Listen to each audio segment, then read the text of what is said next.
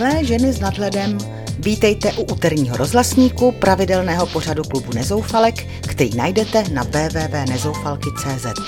Příjemný poslech vám přeje Eva.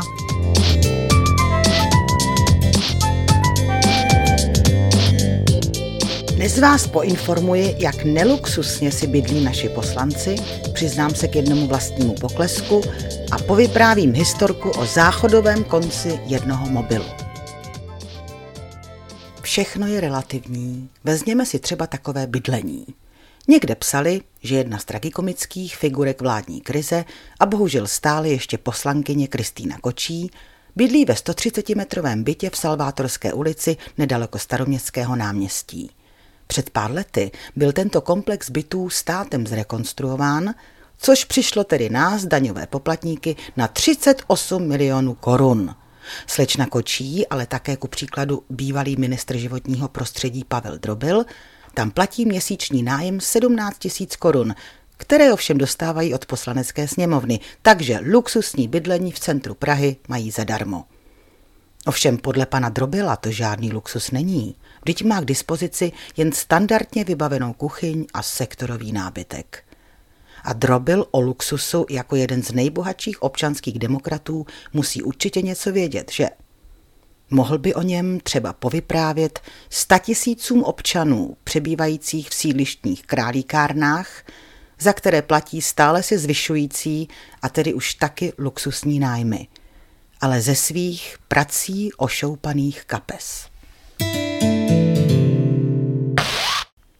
Televizi běží nová vědomostní hra, takový jednodušší milionář. Soutěžící si vybírá otázky z několika oborů a vtip je v tom, že kolo od kola se zvyšuje množství nabízených odpovědí, přičemž jediná je správná. Ve hře je 5 milionů, ale moc velké výhry se zatím nekonaly. Hra totiž není tak jednoduchá, jak se na první pohled zdá a otázky jsou čím dál těžší.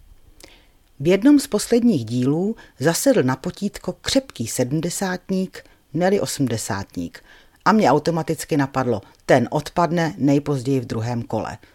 Omyl. Bodrý a pozitivně naladěný starý pán zdolal všechna kola a odnesl si 25 tisíc korun, což je vzhledem k množství daleko mladších odpadlíků velký úspěch.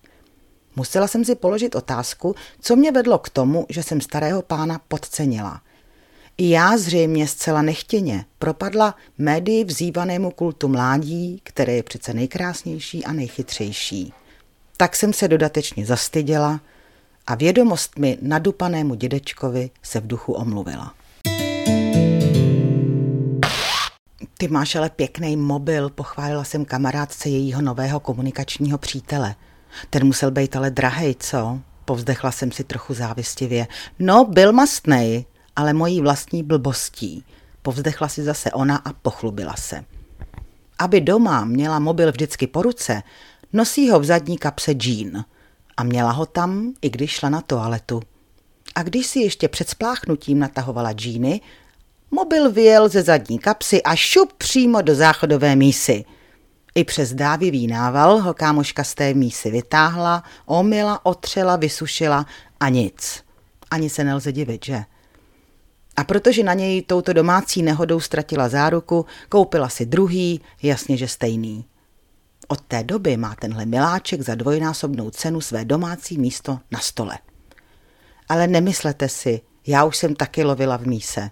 Pro změnu brýle, které jsem měla jednou pasičkou zastrčené ve výstřihu trička. Stačilo vzít do ruky štětku, naklonit se nad záchod a bylo to. Naštěstí brýle stačilo jen vyčistit. Loučí se s vámi nezoufalka Eva. Těším se na vás u našeho rozhlasníku zase v pátek. Svěřím vám svůj jedinečný zážitek z výletu na konopiště.